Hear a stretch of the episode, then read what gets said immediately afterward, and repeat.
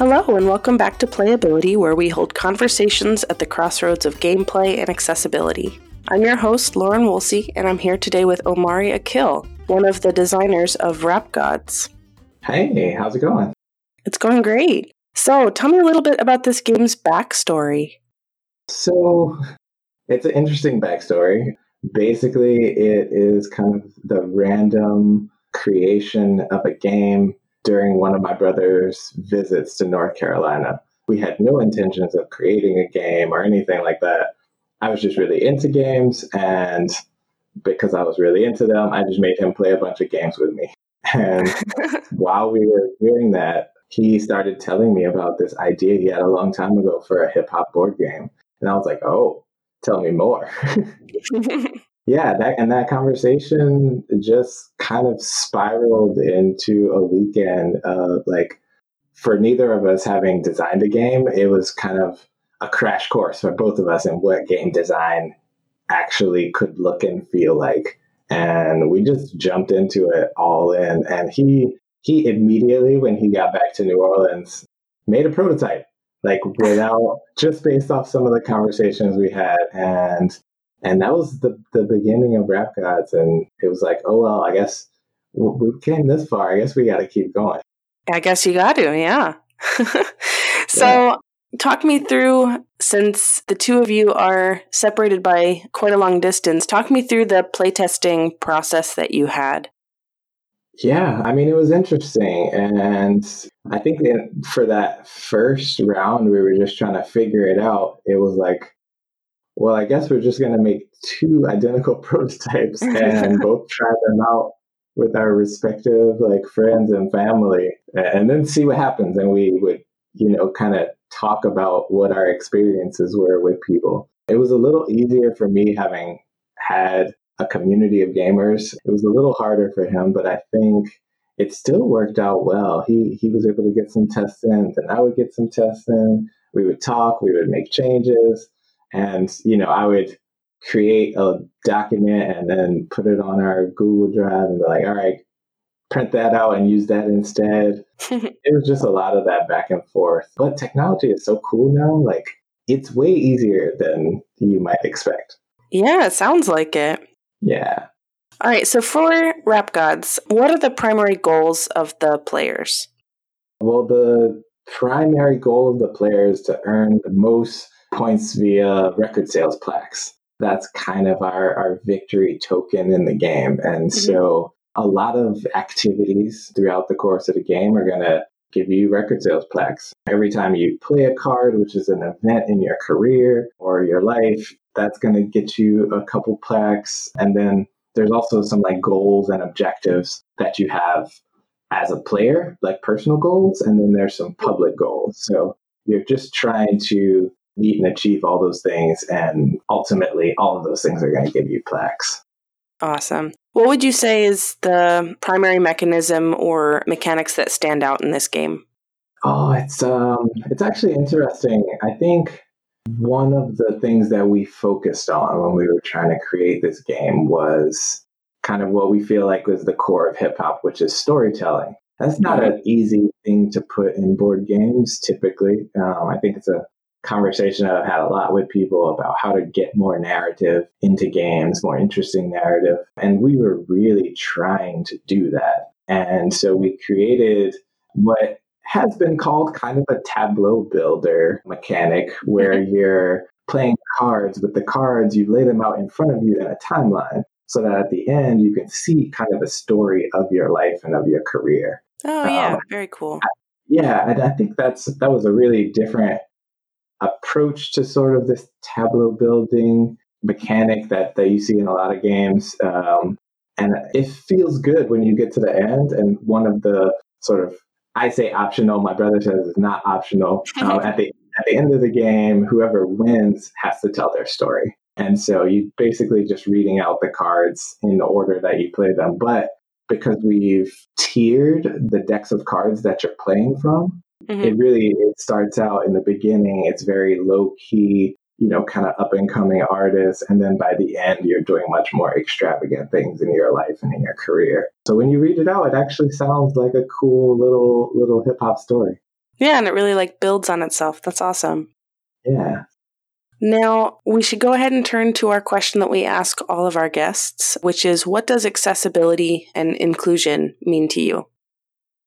That's a great question. And, and I think it means a couple different things in a few different contexts. But in terms of playing games, I think for me, it means removing as many obstacles as possible for as many people as possible so that they can both be able to play, but also have fun and enjoy whatever game that you're talking about. And that can take a lot of different forms from you know anyone who has any physical impairments or limitations trying to overcome that if you can um, when designing a game to visual or auditory I, I think all of those things can produce and create obstacles in game design and so just thinking about those things and, and where you can try to make accommodations and make your game more accessible mm-hmm. Were there specific decisions that you made in the game design process with accessibility in mind? Um, we absolutely tried to address any visual components that we could. We dealt with just instead of only depending on colors for a lot of our game mechanics, we tried to include symbols as well for anyone who have difficulty with certain colors. We definitely tried to get the text sizes so that they were legible for all the symbols and numbers because the numbers are kind of important in terms of how everything works. Mm-hmm. So, yeah, I think those were the main ways we were trying to address that. Yeah, we do have a few little kind of fiddly bits when it comes to just moving things around the resource track. I wish we could have gotten those things like a little bit larger, but it would expand the game probably outside of what we could do with this one. Yeah, you certainly do what you can and hope for the best. I remember seeing this game when it was first starting to launch, and the artwork was so striking to me because it was so interesting. What pushed your art design choices?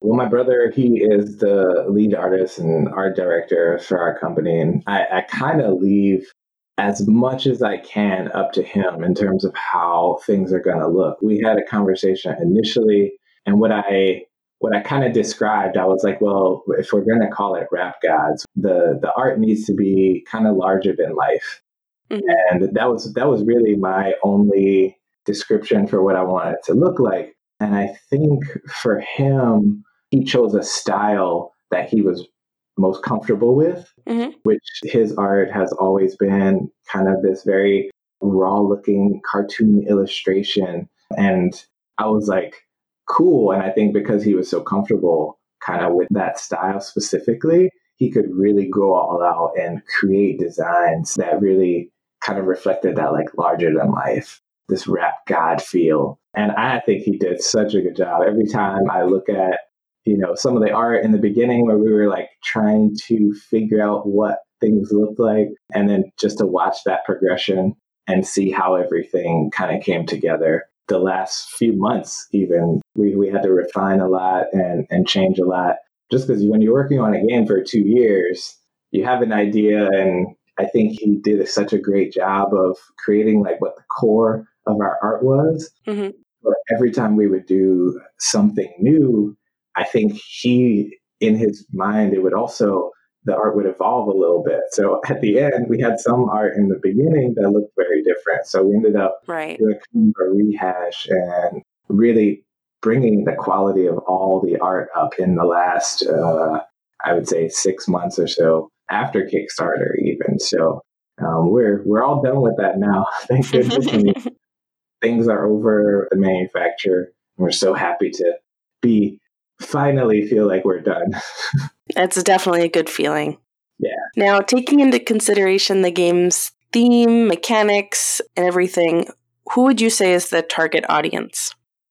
Well, for us, we know very specifically we have two different target audiences. And I think the one of them is my community. And so I've been in the board gaming world now for five years and I spend, you know, three days a week, getting some time playing games. Mm-hmm. And that community, I think that is our target audience in that they are always looking for games that are new and different and hitting different themes and providing different experiences. And I think this game absolutely does that. And then my brother's community, which is, you know, being kind of a local New Orleanian, it's a very diverse community. But I don't know that the board games, with all the other things that are available in, in that town, board games haven't really taken off.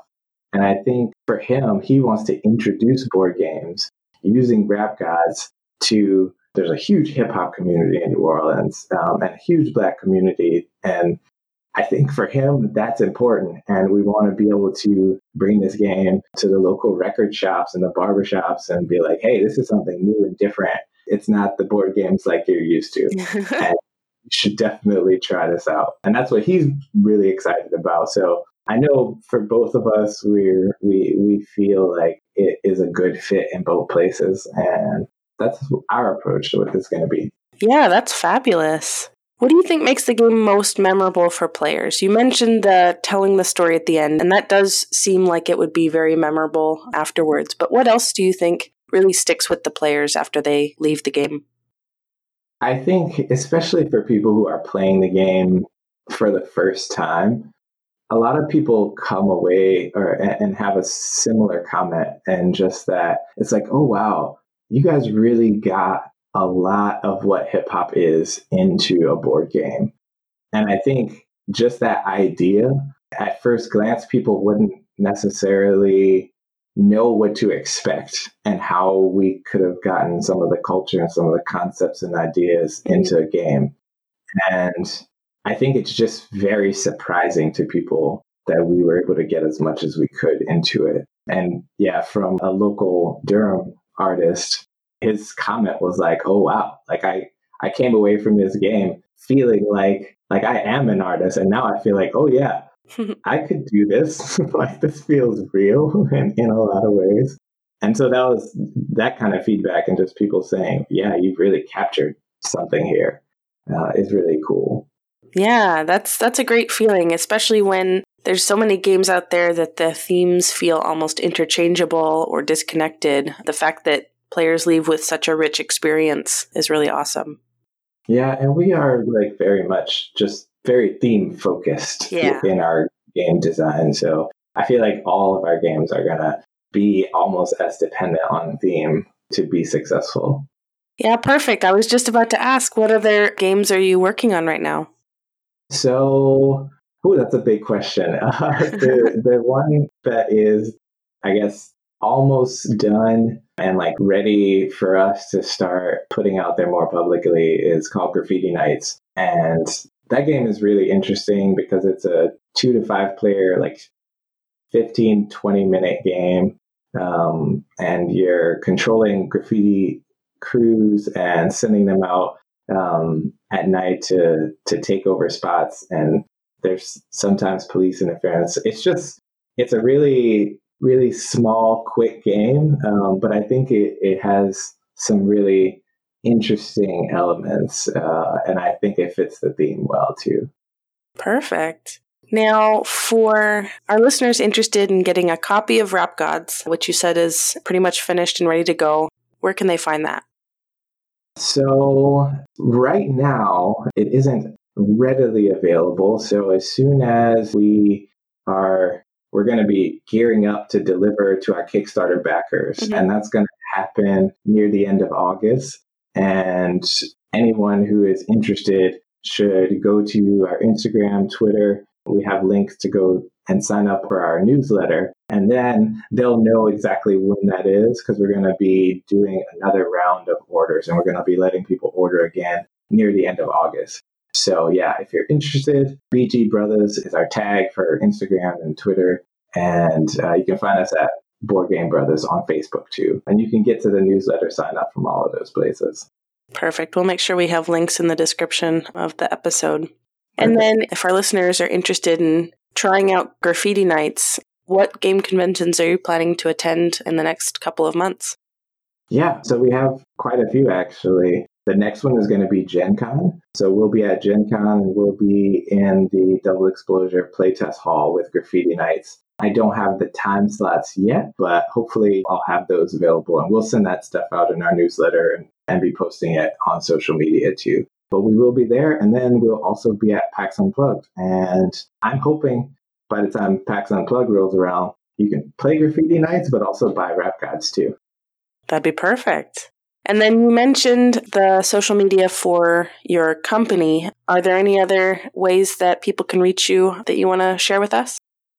No, that's primarily it. There is an Instagram for Rap Godz, but me and my brother joke that that's kind of our just like historical, like we just want to be able to look back at that and just watch everything that happens. And Board Game Brothas is really where we're doing all of our outreach and, and really talking about everything.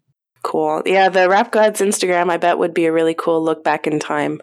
So, yeah, I, I can't wait for like 10 years from now. We're just like, remember that thing we made? awesome. Well, thank you so much for coming on today. This was a fabulous conversation. Yeah, thank you. I really appreciate it. Awesome. Have a great one. You too. Bye. For more information about the topics that we discussed in this episode and the links that we just mentioned, we'll have those in the About This Episode section on our website at playabilitypod.com and if our listeners have any questions or comments that you would like to share with us, please email us at playabilitypod at gmail.com and find us on major social media platforms as at playabilitypod. Thanks again for listening. Play with a new perspective.